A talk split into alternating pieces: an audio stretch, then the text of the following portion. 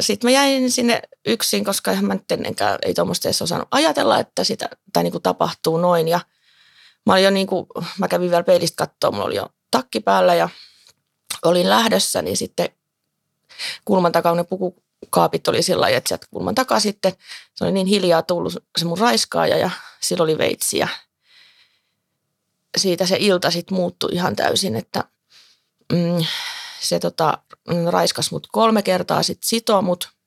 Mä olin puoli tuntia sidottuna. Olen Janne Raninen, kahdesta murhasta tuomittu, hiljattain vankilasta vapautunut. Tämä on JR True Crime Podcast.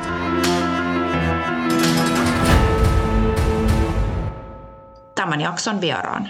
No mä oon Jasmin ja mä oon kokenut raiskauksen ja tänään mä oon puhumassa siitä – ja sitten tärkein asia, mistä mä tänään puhumassa, on myös toivo, toive, tai siis, että elämä jatkuu sen kauhean teon jälkeen, että siitä on mahdollista selvitä. Moro Jasmin ja tervetuloa JR True Crime podcastiin. Kiitos, että tulit vieraaksi. Kiitos, että sain tulla. Olet tervetullut. Toit aikoinaan rohkeasti julkisuuteen sen, kun sinut raiskattiin työpaikallasi? Miksi päädit tuoda sen julkisuuteen? No siinä oli paljon sattumaa mukana. Eli silloin äh, siinä mun raiskausiltana, niin lainvalvojien kuvaaja oli poliisien mukana. Ja siitä sitten seurasi se, että kun siitä tehtiin semmoinen reality-jakso, niin sitten tämä poliisi, toinen tutkijapoliisista kysyi, että voidaanko mun hätäpuhelut julkaista. Ja sitten mä hetken miettimisen jälkeen niin sanon, että joo, että kyllä voidaan. Ja sitten myöhemmin mä jotain ö, sanoin sille poliisille, että mä jotenkin halusin vaikuttaa asioihin, mutta että mä varmaan pysty. Mutta sitten se poliisi sanoi, että kyllä sä pystyt. Ja sitten mä olin jotenkin niin täynnä uhmaa, varsinkin kun poliisit sai sen tekijän kiinni, niin se oli tärkeä juttu. Ja mä olin niin täynnä uhmaa, että mä halusin näyttää sille raiskaajalle, että – että, niin kuin, että mä laitan kyllä vastaan, että ja haluaisit joutuu kärsiä ja saa rangaistuksen siitä. Mistä se uhma tuli? Öö, no totta kai siitä vihasta.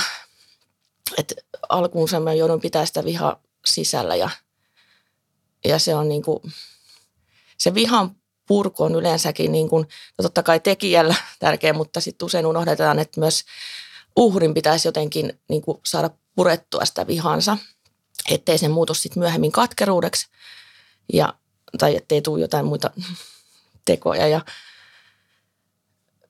niin se oli niin kuin toi julkisuusjuttu, niin se oli myös niin kuin kosto mun raiskaajalle. Eli se on niin kuin julkinen häpeäpaalu.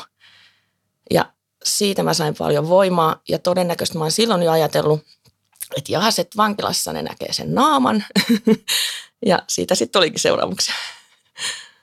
että se oli niin kuin mä sain tosi paljon voimaa, että mä oon tosi onnellinen, että mä tein siitä julkisen jutun, vaikka se jännitti tosi paljon. Mm, ymmärrän hyvin, että se on jännittänyt. Oot erittäin rohkea ja kyllä mun mielestä teit oikein. Olen sitä mieltä. Uskotko, että siitä on ollut no sinulle ja muille hyötyä, kun olet tuonut esille tämän julkisuudessa? No mulle ainakin siitä on ollut tosi paljon hyötyä, koska mä oon saanut puhua sen halkisen koko jutun ja mä oon sitten, no mä oon puhunut tietysti totta kai mun kavereista, mä oon puhunut terapeutin kanssa, tai kävin kaksi vuotta terapiassa ja sitten kun mä sain julkisesti puhua siitä ja totta kai sitten mun työkaverit oli tärkeänä tukena, niin mä sain sen kaiken paskan pois sisältä, ettei se jäänyt niin kuin kaivertaa. Ja sain käsite, se oli samalla, mä käsittelin sitä asiaa. Se oli sitten tietysti mun keino, että kaikilla ei ole samanlaisia keinoja mutta mulle se oli oikea keino. Ja totta kai siis mä toivon, että siitä on ollut apua muille raiskatuille, koska se vertaistuki on, tai se on itsellekin ollut tärkeää ja varsinkin silloin alussa mä etin netistä niin kuin juttuja muista raiskatuista, mutta niitä ei paljon ollut. Ja sitten varsinkin nuo raiskausoikeudenkäynnit, niin ne on aina suljettuja tilaisuuksia. Niin mä halusin tuoda niin kuin esiin just sitä, että millainen se on. Ja sitten toisaalta, että vaikka mä jännitti tosi paljon, mutta niin kuin, sit kuitenkin kun sen saa oikeuden eteen, niin se on päätös sille asialle. Ja kun mä oon saanut sellaisia viestejä, että toivottavasti on jotkut saanut siitä apua ja sitten mä toivon myös niin, että se on, että jos vaikka yksi raiskaus olisi jäänyt vaikka tekemättä, kun ne näki, että siitä on seuraamuksia niin kuin raiskaajalle. Mm. Mä uskon, että siitä on ollut hyötyä ja apua sekä sinulle itsesi että muille. Olen ihan varma siitä. Haluatko kertoa, mitä siinä iltana tapahtui? Mä yritän kertoa lyhyesti. Eli tosiaan niin se oli lokakuun 23. päivä 2010 ja mun työpäivä oli ohi ja mentiin sitten pukkariin vaihtaa vaatteita ja sitten vielä just mun työkaverit kysyivät, että, että lähtisikö mä pisselle niiden kanssa ja tota, kun mulla olisi ollut sitten, tai vasta niin kuin seuraavana aamuna tai siis sunnuntaina kello 12 mulla olisi ollut työvuoro ja sitten mä ajattelin, että no ei se ole hyvä idea. ja tota, sitten mä jäin sinne yksin, koska mä nyt ennenkään ei tuommoista edes osannut ajatella, että sitä tai niin kuin tapahtuu noin. Ja mä olin jo niin kuin, mä kävin vielä peilistä katsoa, mulla oli jo takki päällä ja olin lähdössä, niin sitten kulman takaa ne pukukaapit oli sillä lailla, että sieltä kulman takaa sitten se oli niin hiljaa tullut se mun raiskaaja ja sillä oli veitsi ja siitä se ilta sitten muuttui ihan täysin, että mm, se tota, mm, raiskas mut kolme kertaa, sitten sitoo mut. Mä olin puoli tuntia sidottuna siellä lattialla ja sitten mä jo pelkäsin, kun se soitti puhelun sieltä, että tuleeko sinne lisää porukkaa ja uhkas tappaa, mutta aika monta kertaa teki niitä kaulan, kädellä niitä kaulan katkaisuliikkeitä ja sitten ö, veitsen kanssa niin veti niin kuin takkiin viilon, kun mä en meinannut riisuu, niin ja sitten vielä saapikkaistakin, niin sen soljen jotenkin rikko, kun mä en meinannut riisua. Ja kyllä mä tiesin heti, että nyt mun on vaan niin kuin pakko, että mä, ettei tota, että mä provosoisi sitä tekijää, koska niin kuin se olisi oikeasti kyllä tappanut mut. Ja tota, no sit mä olin sen, kun mä olin siellä sidottuna sen varmaan ehkä puolisen tuntia, kun ajantaju kyllä hävisi täysin, mutta sitten myöhemmin tietysti noista valvontakamero tai niistä hätäkeskuspuheluista ja niistä pystyi vähän arvioimaan, että mitä aikojen oli. Sitten me lähdettiin, sen kaiken jälkeen niin lähdettiin myymälätiloihin ja siellä yritti sitten kassatoimistoryöstöä. Ja sitten lopulta tilanne päättyi niin, että että hän oli jo katkaissut sieltä kassatoimistosta niin Veitseläisen valvontakameran johdon ja sitten yrittänyt tietysti sitä kassakaappia auki ja yhtäkkiä se tekijä sitten vaan lähti sieltä, niin kuin sieltä kassatoimistosta. Ja sitten mä, sit mä menin heti, tai niin kuin soitin ensimmäisen hätäpuhelun, mutta sitten mä ajattelin, että varmaan se tekijä tulee vielä takaisin. Niin mä en uskaltanut paljon mitään sanoa. Ja tota, soitin mä sitten vielä toisen hätäisen puhelun, mutta sitten oliko se kolmannella kerralla, niin sitten mä näin, että ne mun, mun avaimet oli siinä kassakaapin edessä, eli se tekijä ei pääse enää sinne kassatoimistoon, niin sitten mä pystyin puhumaan poliisien kanssa ja poliisit tulikin sitten tosi nopeasti. Ja tämä tekijä oli sitten juossut, ja niin vartija oli tullut myös sitten, tietysti kun oli saanut hälytyksen myymälätiloihin.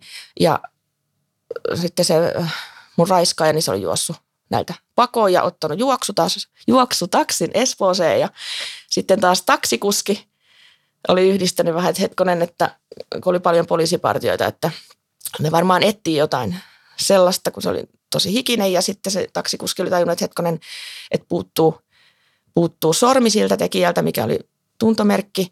Ja tota, sitten, sitten no sinä iltana sitten, niin tota, no ensin äh, toinen tutkijapoliisi niin sitten haastatteli mut siinä Maijassa sitten pikaisesti ja sitten mä kävin oikeuslääkärissä, poliisit toi mut sinne ja, ja tota, tosiaan niin kuin huolehti musta, että toivat mut kotiin kanssa ja että mulla oli kyllä sillä niin kuin, mulla oli sillä turvallinen olo, että mä annoin sen niin kuin, tai mä ajattelin, että mun pitää nyt vaan itse selviytyä, että mä annan poliisien hoitaa ton. Ja sitten sit seuraavana aamuna, kun oli tota, kuulustelu Pasilassa, niin tota, sitten kertokin, että olivat saaneet tekijän kiinni ja tekijällähän oli lentoliput jo silloin sunnuntai-aamuksi varattuna, että, että oli aika täpärällä, että ne sai kiinni.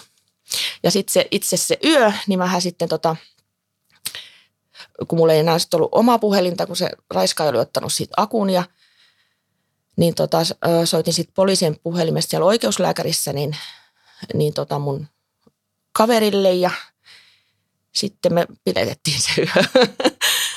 se oli tärkeä, tai niin kuin se oli just semmoinen, että, että mä olin selvinnyt hengissä ja sitten ne mun kaverit, niin oli vaan niin ihana nähdä niitä. Ja Oliko se ensimmäinen tunne, että olit kiitollinen, että olit hengissä. hengissä? Se oli se tärkein, se meni sen yli sen raiskauksenkin, tota, että, Joo. että hän myönsi sit, niin kuin kuulustelussakin myönsi, että, että onneksi hän ei tappanut mua niin kuin sinne, että samalla mä tunsin, että omalla käytöksellä tai niin kuin poliisitkin sanoivat varmaan omalla käytöksellä, niin kuin mä pidin sen vihan sisällä ja jotenkin mä osasin sitten, ehkä se on kun mä oon ollut kaupassa töissä niin pitkään, niin on jotenkin psykologisia taitoja tai jotenkin, että osasin, niin kuin, että sillä mä varmaan säästin henkeni. Olisitko halunnut silloin siinä tilanteessa toimia eri lailla kuin toimit? En.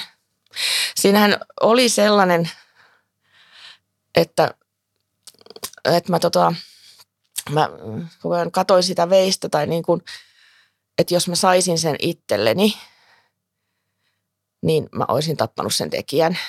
Siis niin kuin, se oli mulle niin kuin yllättävää niin kuin jälkeenpäin, kun mä mietin, että, että miten mä, kun mä jotenkin mm, kärpästäkään en oikein niin kuin halua tappaa välillä, niin, niin se on yllättävää löytää itsestään niin kuin sellaisia piirteitä, mutta on ajatellut myös niin, että myös jokaisessa ihmisessä on, niin kuin on hyvä ja hyvyys ja pahuus ja sitten tarvittaisiin pystyy semmoisiin tekoihin, että enkä olisi katunut sitä. Sen mä kyllä tiedän. Totta kai se olisi vaikea sitten ollut mennä vankilaan. Että miten siitä olisi selvinnyt. Mm. Et onneksi niin ei käynyt. Mutta en tosiaan, että mä toimin kyllä mielestäni ihan oikein ja se meni niin kuin sit tosi hyvin niin kuin sen jälkeen se tilanne, että Joo, kun mä nostin ton siksi esille, kun usein kuulen ja luen monessa paikassa, että eihän uhri ole vastustanut, eihän uhri ole sanonut mitään – mutta mä tiedän, mä oon tilastoja ja tutkimuksia lukenut myös, niin suurin osa uhreista lamaantuu tuollaisessa tilanteessa. Ei pysty sanoa eikä pysty tehdä mitään. Ja sitten sitä käytetään heitä vastaan, että no miksi sä et vastustanut. Sen vuoksi mä esitin. Kyllä se lamaantuminen on, niin kuin, että kyllähän mäkin lamaannun ja just sen takia mä pidin myös, tai ehkä mun sitten alitajunta tai joku tällainen piti mutta just siinä, että mä pidin sen vihan sisällä. Ja just se, että mä halusin niin kuin tavallaan olla niin kuin näkymätön sille mun raiskaajalle. Ja se on niin kuin, no varsinkin tästä oikeuslaitoksessa, niin mielestäni tuomarilla pitäisi olla niin kuin semmoista koulutusta, että ne tajuaa, että mitä se niin kuin tarkoittaa se lamaannus. Ja, ja sitten esimerkiksi, mulla oli tosi hyvä, kun oli valvontakamerat, niin poliisit sai ne tuntomerkit. Mutta mä en yhä edelleenkään, edelleenkään niin kuin tänä päivänä – niin mä en muistaisi, että minkä värinen paita sillä mun raiskaaja oli, vaikka mä vielä ajattelin, että hei, tuntomerkit ylös, mutta ei sitä siinä tilanteessa, kun sä vaan niin kuin yrität selviytyä siitä, niin toi lamannusjuttu tai toi on semmoinen asia, mistä pitäisi enemmän puhua. Mm, olen samaa mieltä kanssasi. Kuuntelet Janne Ronisen juontamaa JR True Crime podcastia. Mitä mieltä olet tekijästä tänään? Mä en ikinä uskoisi, että mä mm, ehkä olisin tai pystyisin sanomaan näin, mutta tota, nykyisin hän on mulle aika niin kuin, tai oikeastaan en mä ajattele hänestä enää mitään, mä en tunne vihaa, en mä tunne, en oikeastaan mitään. Et, se on vaan niin kuin yksi ihminen. Et tota, siitä mä huomaan, että mä oon käsitellyt sen, mä oon käsitellyt mun vihan tunteet. Et silloin alussa tosiaan niin silloin olin tosi, niin kuin, olin tosi vihainen, kun mä purin sitä vihaa ja siis, että vihasin sitä ihmistä niin paljon, mutta nyt mä koen, että hän on saanut rangaistuksensa, niin se on mulle ollut tärkeintä, vaikka sitten yhdessä haastattelussa, kun hän haastateltiin vankilassa, niin hän taas totesi, että, tai sanoi siinä haastattelussa, että, että, että se on sen naisen ja poliisivika, että hän istuu vankilassa, että ei hän niin kuin tajunnut sitä, että mitä hän on tehnyt. Mutta sitten mä uskon myös sen, että koska hänen naamansa on näkynyt julkisuudessa, niin hän kyllä varmasti, vaikka mä en saanut niitä tietoja, että onko hänet karkotettu, mutta en usko, että on jäänyt Suomeen, koska olisi jäänyt kyllä, joku olisi nähnyt sen tai niin kuin jäänyt kiinni. Ja tota, ja mä toivon, että olisi saanut opetuksen, että ei raiskaisi enää ketään. Ja oikeastaan tämä, en uskoisi, että sanon näin, mutta no toivon, toivon hänelle sillä hyvä elämä. Toivottavasti olisi oppinut eikä tekisi enää niin kuin mitään Joo. pahaa. Se on ihan uskomatonta kuulla. Mm. Mulla on vaikeaa henkilökohtaisesti tota, toivoa hyvää ihmisille, jotka on tehnyt mulle pahaa. Mm. Mulla on siinä erittäin paljon kehitettävää, niin on tota, opettavaista kuulla sinulta, joka olet käynyt läpi tuon. Tässä toivot hyvää henkilölle, joka on tehnyt sulle noin paljon pahaa.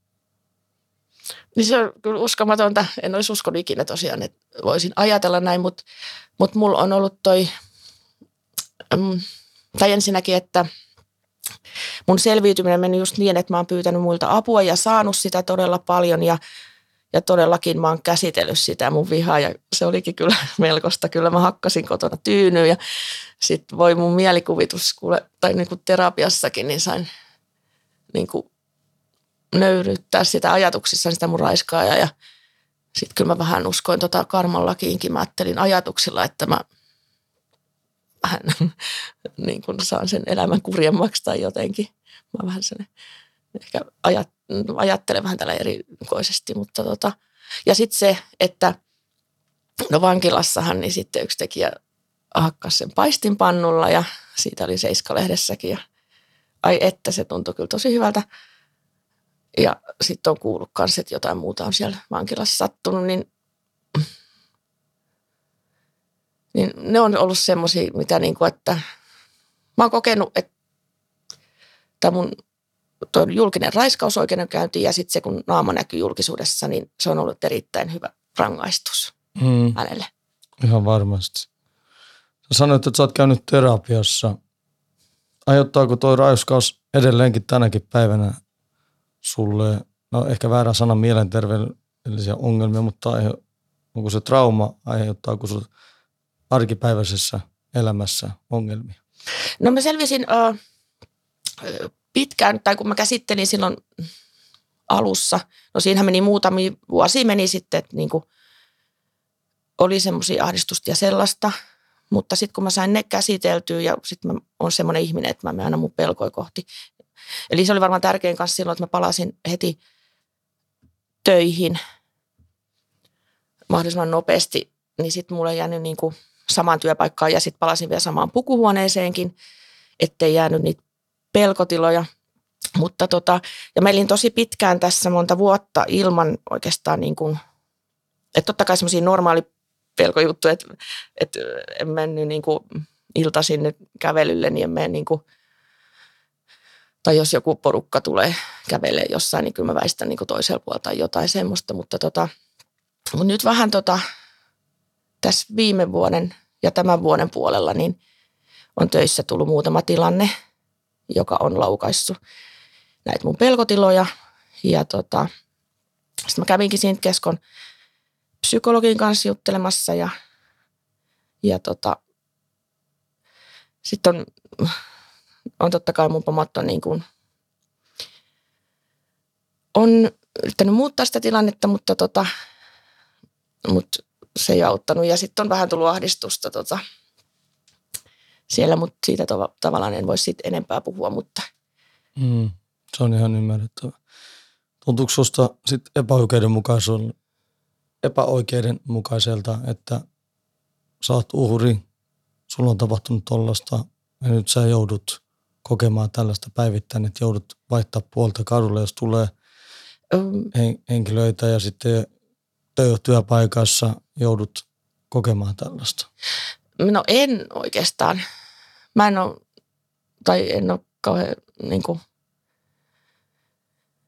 semmoinen uhriutuva tyyppi tai niin kuin, mä oon aika tämmöinen jääräpää ja sitten niin kuin sellainen, että – mä en suostu miksikään kynnys, kynnysmatoksi enää. Että kyllä mä pidän huolta niin kuin mun, mun voinnista ja mun hyvinvoinnista ja sillä lailla, niin kuin, että, että, ja se on jo ennen niin kuin tuota raiskausjuttu ollut, että, että kyllä sitä niin kuin on vältellyt tiettyjä Että sehän on niin kuin me naisilla kyllä, että, että varmaan moni muukin on kokenut sen saman, saman pelon, että vaikka jossain ei mene iltaisin lenkille tai jotain niin kuin tällaista. Että niin kuin semmoista tai jotkut alikulkukäytävät voi olla sellaisia, mutta, tota, mutta yleisesti ottaen niin en mä niin kuin kauheasti ole joutunut pelkää, että ja tällä hetkellä niin suht ok kaikki. Hienoa, että on suht ok. Olen iloinen siitä sun puolesta. Kiitos. Mitä neuvoja sulla olisi antaa henkilöille, jotka ovat käynyt läpi sama kuin sä oot käynyt? No tietysti äh, ei sitä ehkä voi niin neuvo toisiin ihmisiin, mutta jotain vinkkejä voi antaa. Tai mitä yleensäkin on huomannut kaikissa niin kuin muissakin vaikeissa asioissa, niin mm, avoimuus ja puhuminen on tosi tärkeää, ettei se, että saa sen tapahtuman käsiteltyä. Mutta totta kai siis raiskatulla se puhuminen, tai niin kuin monet ei pysty läheiselle puhumaan. Mutta nykyisin, kun on vaikka netistä jotain kriisijuttuja tai tällaisia puhelimia tai tällaisia, että jos saisi edes jotenkin niin kuin, vaikka soittaisi sinne ja kysyisi sieltä vähän neuvoa ja se, että pystyisi vähän avautumaan siitä tilanteesta ja sitten, että pystyisi niin kuin luottaa, että ei, ne, ei kaikki ihmiset ole pahoja, että kyllä, niin kuin, kyllä niin kuin toiset ihmiset saa paljon apuakin ja, ja semmoisiin, tai se on tärkeä just keskustelusta, se saa niin kuin uusia näkökulmia, ettei elä siinä omassa ahdistuneessa kuplassaan. Niin se on se niin kuin tärkein juttu. Ja sitten sellainen, niin kuin, no totta kai sit myös sen jos on sitä vihaa ja katkeruutta, niin se jotenkin, että osaisi niin kuin sitä käsitellä tai etsisi keinoja. Jotkuthan voi purkaa sitä vaikka maalaamisen tai kirjoittamisen. No itselläkin mulla oli kirjoittaminen, oli, se oli aika tehokasta. Mutta jokaisella on niin kuin omat keinonsa, mutta se, ettei niin kuin jää, tai, niin kuin, ettei, pila, tai ettei pilaisi loppuelämänsä, niin kuin, että katkeroituu ja koska kyllä elämässä, niin elämässä on tosi paljon ihan, ihania juttuja ja joka päivästä niin kuin löytää kyllä aina jotain hyvää. Melkeinpä kyllä. Sun asenne on ihaltava. Mm. Hienoa. Sä puhuit kirjoittamisesta. Sä kirjoitat blogia. Ja mä kirjoitan, tai 2014 mä aloitin kirjoittaa blogia. Tosi se nyt on vähän tota, ollut pikkasen tauolla. Ö, mä halusin jossain vaiheessa kirjoittaa kirjan, mutta tota, mä en ole niin pitkäjänteinen, että mä jaksaisin kirjoittaa, mutta blogi oli mulle tosi tärkeä ja rakas. Ja siinä mä sain just kirjoittaa kyllä sen ulos sen kaiken. Niin kuin, ja sitten mä toivon totta kai, että siitä olisi apua myös niin kuin mulle. Ja, ja mulle on jotenkin tärkeää jakaa mun ajatuksia ja vähän mielipiteitä. se on niin kuin, tai mä koen, että mulla on paljon ajatuksia, vaikka osa niistä on kyllä aika semmoisia. Mä sanon aina, että mä oon vähän höpsökäinen tai että mulla on aina tämmöisiä ihmeellisiä ajatuksia välillä, mutta tota, ehkä se on just sitä, että, että muut huomais myös, että, että on sitä iloakin niin kuin, että elämässä ja ei, äh, ettei se elämä ole niin vakavaa, että mä olen vähän tämmöinen lapsenomainen. Mm-hmm. Mistä se blogi löytyy, jos meidän kuuntelijat ei tota, tiedä vielä? No se on aihe niin kuin Jasmin työpaikalla raiskattu Jasmin 70, oliko se blogs, blogspot.com. Mutta googlaamalla varmaan. Joo, löytyy. Jasmin työpaikalla raiskattu on sen nimi, niin, Joo. niin sillä löytyy. Joo. No kiva, kun se kirjoittaminenkin on auttanut. On vähän teidän oman kohdalla kanssa, että kirjoittaminen on ollut terapeuttista myös mulle – ja tiedä monen muun kohdalla, niin kyllä mä kehotan. Se on yksi tapa saada paha olo pois itsestään, kun saa sen tekstille ja sitten saa käyty läpi ne asiat ja jäsenneltyä ne. Niin se on ihan hyvä. Kehotan jatkamaan. Kyllä, joo, ja kyllä mun mieli tekeekin niin kuin tota, tosiaan, tai kun mä oon semmoinen luonne, että haluan tuoda niitä ajatuksia esiin ja sillä tavalla niin kuin mä koen, että – että jos jollain tavalla pystyy vähän vaikuttaa, niin se on mulle itselle tärkeää. Tai ainakin mä kuvittelen. Tai siis, että, että pystyy vaikuttamaan. Kuuntelet Janne Ranisen juontamaa JR True Crime podcastia. Olitko muuten tuolla parisuhteessa, kun tätä raiskaus tapahtui? En onneksi. Se olisi ollut, niin kuin, se olisi ollut tosi paha juttu, koska totta kai meni paljon voimaa. Mulla oli ihan täysi työ kannatella niin kuin itteeni ja saada itteni kuntoon. Niin ei siinä olisi voinut niin kuin, enää niin kuin toista kannatella, eikä tarvinnut miettiä sitten. Onneksi en ollut. Se olisi ollut tosi vaikea juttu. Hmm. Ja olisi varmaan sen miehellekin ollut tosi vaikea juttu jotenkin, että miten, niin kuin, miten niin kuin suhtautua muhun ja että mä menen niin kuin rikki tai niin kuin, ehkä ne olisi ajatellut tai jotenkin olisi ajatellut sillä lailla. Niin.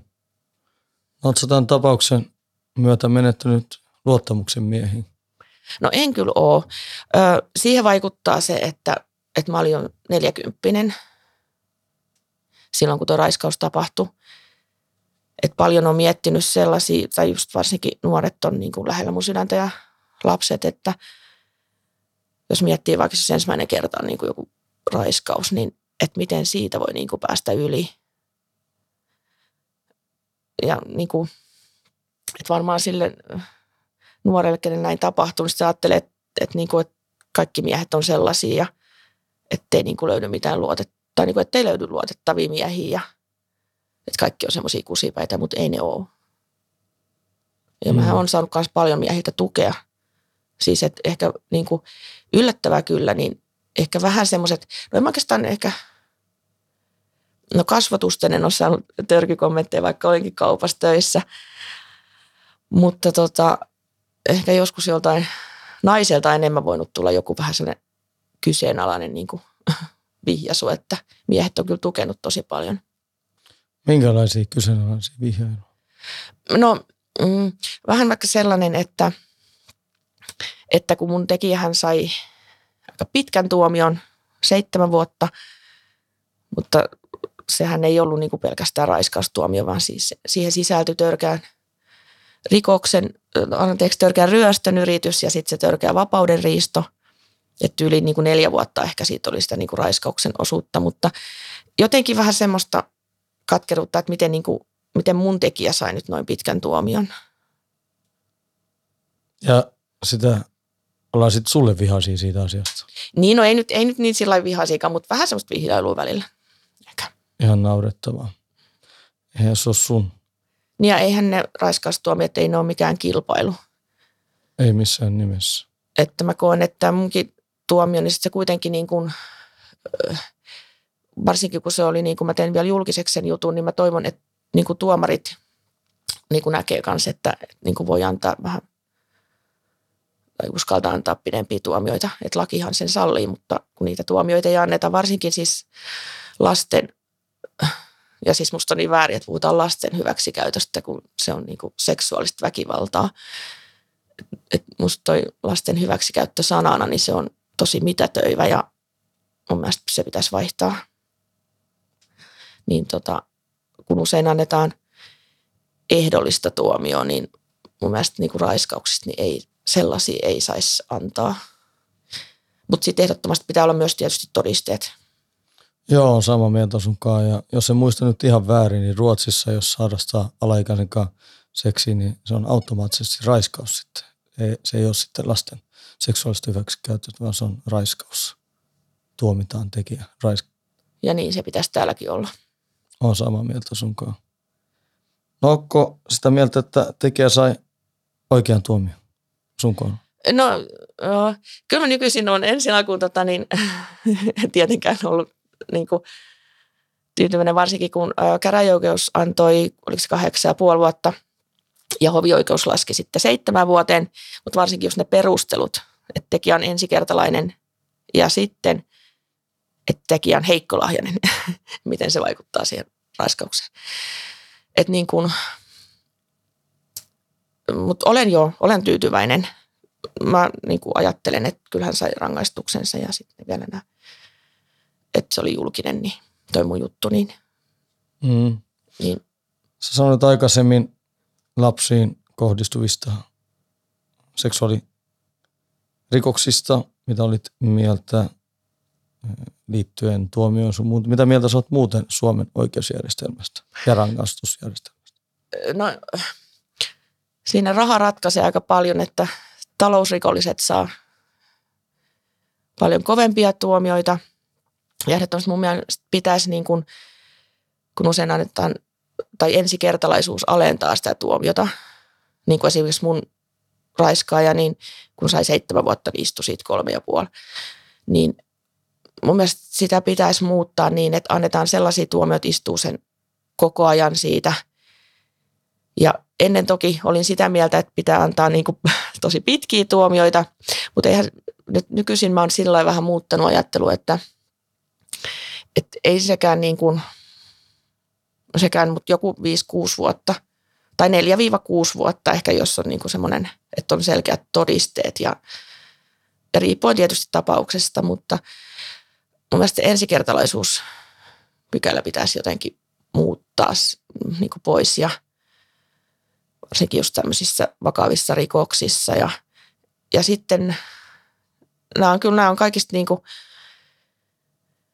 kaikista vaikeampi on just nämä raiskausjutut ja nämä lasten raiskausjutut ja insestit ja nämä, niin kuin, että niistä, niistä annetaan niin kuin tosi mitättömiä tuomioita ja, ja enkä mä kyllä ymmärrä sitä ehdollista, että voidaan vedota siihen, että tekijällä on työpaikka ja et kun se olisi tosi tärkeää, tai uskoisin, että kaikille uhreille on se tärkeää, että se tekijä saa siitä rangaistuksen. Mm. Että se joutuisi siitä vankilaan. Joo. Että se ottaisi vastuun siitä teostaan. Joo. Mitä sun mieltä se vankeusrangaistus pitäisi sisältää? Öö, öö, no totta kai niin kun, siinäkin on taas vähän muuttanut mun mieltä. Oppinut, kun ei se elämä niin mustavalkoista ole. Öö, mielestäni on, se on hyvä, että vankiloissa on tämmöinen stop-ohjelma, tai niin kuin raiskatulle, että siellä käytäisiin niin kuin olisi tätä just terapiaa ja tämmöistä. Että se olisi kyllä tosi hyvä jotenkin ja, ja varsinkin tietysti pedofiileille, koska mä koen jotenkin, että se on tietyllä tavalla myös kanssa jotenkin niin kuin, vähän niin kuin sairaus, niin kuin peliriippuvuus, että ne niin kuin, jos ne jotenkin sais apu siihen, ettei ne sitten uusi sitä tekoa tai jotain niin kuin, Tuo on vaikea asia, en mäkään osaa siihen sanoa, niin kuin, että mikä se paras juttu olisi, mutta, mutta jotain niin kuin sellaista. Ja kyllä kai siellä nykyisin kyllä vissiin. Mä en tiedä, onkohan niihin sitten pak, että pakotetaanko niihin osallistua. Että se olisi tietysti, että sit pitäisi osallistua niihin. Mutta semmoista niin kuin, myös tietysti tukea, mikä ottaisi siinä, että ottaisi ymmärtämään sitä tekoa ja mm. ja jos olisi niin kuin jotain. Mutta sitten yleisesti ottaen minusta olisi tosi tärkeää, että olisi enemmän niin kuin sellaisille pedofiileille, ketkä ei ole tehnyt mitään, mutta kärsii siitä, niin olisi enemmän niin kuin apua tarjoilla ja siitäkin voitaisiin niin kuin puhua avoimemmin. Että se olisi myös tärkeää ja sitten olisi tosi tärkeää jotenkin, on miettinyt, että jo kouluissa, siis jo niin kuin ihan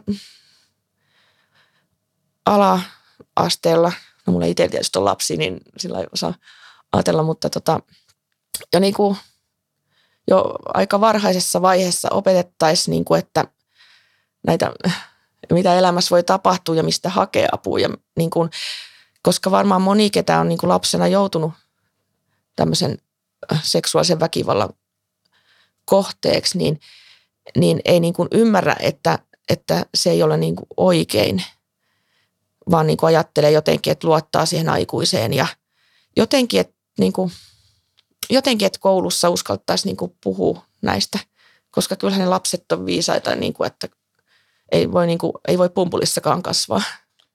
Ei, mun mielestä pitäisi enemmän valistusta kouluun. Mm. Kaikenlaisista asioista. Niin, ei saa miten, tabuita. Niin, ja yleensäkin semmoista, niin kuin, no sama toi koulukiusaaminen tai jotenkin, että niin kuin, jotenkin semmoista – Mä, no en mä kyllä osaa siihen ratkaisuun, mutta, mutta olisi hyvä, että joku ryhmä perustettaisiin, mikä niin kuin miettisi, että miten sitä voitaisiin niin kuin ehkäistä ja semmoista että toisten kunnioittamista ja semmoista arvostusta ja kun on paljon nykyisin on lapsia, ketkä on syrjäytyneitä ja ei niillä ole niitä turvallisia vanhempia ja jotenkin, että semmoista apua, en Mm. sanoa. Ei, kyllä mä ymmärrän, Mulla on tämmöisiä sä, utopistisia haaveita. ymmärrän hyvin, ee, mitä sä tarkoitat. että Mun Mm. mielestä pitää jo skideille alkaa opettaa arvoja. Paljon kuulee huorittelua. Netit on täynnä pornoa, mitä nuoret katsoo. Kat- ja ne kuvittelee, että se on sitten sitä normaali seksi-elämää ja mitä harrastaa seksiä, mitä näkyy noissa ilmaisissa pornovideoissa, mitä pyörii netissä. Se joka puolella, se on saatavilla. Niin kyllä mun mielestä pitäisi olla myös vastapainona, että joku sitten kertoo, miten oikeasti on niin, pitäisi oikeassa olla elämässä. Niin kuin, kyllä. Ja sitten joo, ja sit tähän voisi liittää myös tämmöisen medialukutaidon mm, ja tietysti jotain vihapuheen kitkemistä. Että se on kyllä, kyllä. ei ole enää kunnon keskustelua, kun Ei. on usein semmoista. Joo, tuohon Stop-ohjelmaan haluan vaan avata sen kuuntelijoille, jotka ei välttämättä tiedä mikä se on, niin se on, ollaan käyty aikaisemmassa jaksossa läpi sen Jukka Hämäläisen jakson kanssa, kun hän oli yksi vetäjistä siellä. Hän oli yksi vetäjistä siellä Riihimäen vankila. Riihimäen vankilassa on, onko se ainoa osasto, stop-osasto Suomen vankiloissa, mikä on seksuaalirikolliselle. Ja se on semmoinen ohjelma, just mitä, en usko, että heidät pakotetaan siihen, mutta et, tota, meillä on tiettyjä ehtoja, että jos he ei käy siinä, niin sitten ei pääse koevapauteen ynnä muuta. Ja on myös, nyt kun mä lähdin koevapauteen, niin mäkin joudun allekirjoittaa paperin, että jos on jotain lääkitystä, mitä lääkäri on määrännyt, no mun on pakko syödä. Mulla kohdalla ei ole mitään lääkitystä, mutta se on tarkoitettu se pykälä just heille seksuaalirikolliselle, että jos he on kemiallisesti kastroitu, en tiedä onko se oikea sana, Joo, mutta joo, niin että he ei voi lopettaa sitä sit koevapan aikana, vaan joutuu jatkaa sitä. Eli tiettyjä tuommoisia asioita on, mutta sen enempää mä en tiedä, koska ne on ihan eri eristettynä meistä, se koko osasto sit meistä muista vangeista. Kuuntelet Janne Ronisen juontamaa JR True Crime podcastia. Sä sanoit, että nyt sä et ole katkera, mutta silloin alkuvaiheessa, kun olit katkera ja olit täynnä vihaa, niin mietit sä, että kaikki vangit, kaikki rikolliset, kaikki on samanlaisia, että oliko sulla yhteen vihaisia ajatuksia kaikkia ikään kuin rikollisia kohtiin, ikään kuin kaikkia vankia kohtiin? No ei kyllä se liittyy niinku raiskaa, raiskaajiin. Tai itse asiassa, niinku, tai siis mun tekijä tietysti niinku eniten. Että kun ne jokainen on, niinku, enhän mä tiedä niistä muista tapauksista muuta kuin sit, mitä on lukenut tietysti lehdistä. Mutta no joo, niinku, mm, kyllä noi siis, tai vieläkin kun lukee noista seksuaalirikoksista, niin kyllähän välillä tunnen semmoista niin kuin vihaa, että kun ne ei olisi, tai niin kuin ne ei ole saanut niin kuin mun mielestä niin kuin kunnollisia tuomioita. Että olikohan silloin, olikohan se sitten, oli esimerkiksi semmoinen tapaus, kun olikohan se sitten Marlene sen tytön nimi ja sitten se joutui tekemään abortin isälleen ja, ja jotenkin niin kuin, että miten jo viranomaiset tai siis miten, miten niin kuin missään niin kuin siellä sairaalassa tai siellä niin ei ole niin kuin ymmärretty, että ei se voi ihan normaali olla, että tehdään abortti niin kuin on ikäiselle, että on, mä en tiedä sitten, onko Suomessa jotenkin toi tiedonkulku eri viranomaisten välillä on varmaan aika paljon tökkii ja sitten varmaan tämä tietoturva tai tietosuojaturva, niin, niin tämä vielä sitten enemmän sitä katkoo. Mm. Mutta pitäisi enemmän eri viranomaisten olla yhteyksissä ja, ja sit totta kai aina mielessä just toi Vilja Erikan tapaus, niin sehän oli kans niinku, että tietysti helppohan se on sanoa, että miksei kukaan huomaa, tai, mutta kun siinäkin ainakin lehdistä luin, että siitä oli kyllä niinku sanottu, että oli mustelmia ja kaikkea, niinku, että, että niihin pitäisi puuttua kyllä ja pitäisi huomata toisten, pitäisi niin kuin jotenkin mm, enemmän huomioida toisia ihmisiä sillä lailla, että kun sä näet, että toisella on paha olo tai jotain, niin välillä niin kuin puuttuukin siihen. Et en tiedä, onko ennen vanhaan on aina jossain kylässä, kun aina puututtiin varmaan toisten asioihin vähän liikaakin, mutta nykyisin on niin yksilökulttuuri tai niin kuin semmoinen, että on paljon yksinäisiä ja korostetaan sitä ja sitten ehkä uskalletakaan puuttuu. Niin. Kyllä mielestä pitää puuttua. Jos kuuluu naapurista jotain huutoa, jos kuuluu, näkee ylipäätänsä, että ketä vaan kohdellaan kaltoin, niin kyllä mun mielestä se kuuluu jokaisen velvollisuuteen. Että ainakin kysymään, että onko kaikki ok. Kyllä, Kaikkea ei pysty tehdä, mutta ainakin voi kysyä, onko kaikki ok ja heittää se pallo siihen. Ja hän sitten tietää, että jos on jotain ongelmia, niin on ainakin henkilö tai ihminen, jonka voi tulla puhumaan asiasta. Kyllä. Joo. Mutta okei Jasmin, nyt alkaa aika loppua tässä ja haluan kiittää sua erittäin paljon, että tulit ohjelmaan. Jos sen ihan väärin muistaa, niin sä taidat olla ensimmäinen vieras tässä ohjelmassa, joka on rikoksen uhri. Ja minä olen tehnyt paljon rikoksia elämäni aikana, joten tämä oli aika jännittävä varmaan meille molemmille, että miten tässä menee, kun on tällainen asetelma. Mitä sä sitten siitä mietit? No en mä kyllä tota, en mä ajattele sitä noin, että kyllä totta kai sitten katsoin just taustan ja sillä mutta tota, mm, en mä ole mikään tuomari eikä niin kuin, sä oot kuitenkin nyt siinä ja säkin oot mun mielestä aika selviytynyt niin kuin sillä että sä teet tämmöistä ohjelmaa, mikä musta on tosi hienoa. Ja, ja niin kuin uskalsit kohdatakin mut ja siis niin kuin, musta se on tosi hienoa. Kiitos. Sun asenne on ihaltavaa ja sitten toi selviytyminen on ihaltavaa ja mä toivon kaikkea hyvää sulle ja on, kun mä tuun leikkaamaan tätä ja kuuntelemaan tätä, niin mäkin tuun oppimaan tästä paljon ja on ihan varma, että kuuntelijatkin tulee oppimaan tästä paljon ja sen lisäksi mä haluan kiittää sua, niin täällä on ollut tänään myös tukijoukkona kihlattu, niin Linda studiovieraana sitten äitini Ruotsista kävi kanssa studiovieraana. Haluan kiittää teitä kanssa molempia, että olitte mukana tässä. Ja lopuksi haluan nyt Jasmin sanoa sulle niin kuin kaikille vieraille, että kun kävit tässä JR True Crime podcastissa, niin sait sitten JR-merkinnän. Mutta kaikkea hyvää sulle elämässä ja kiitos, että tulit ja kiitos kuuntelijoille, että olitte kuuntelemassa. Kiitos. Moi.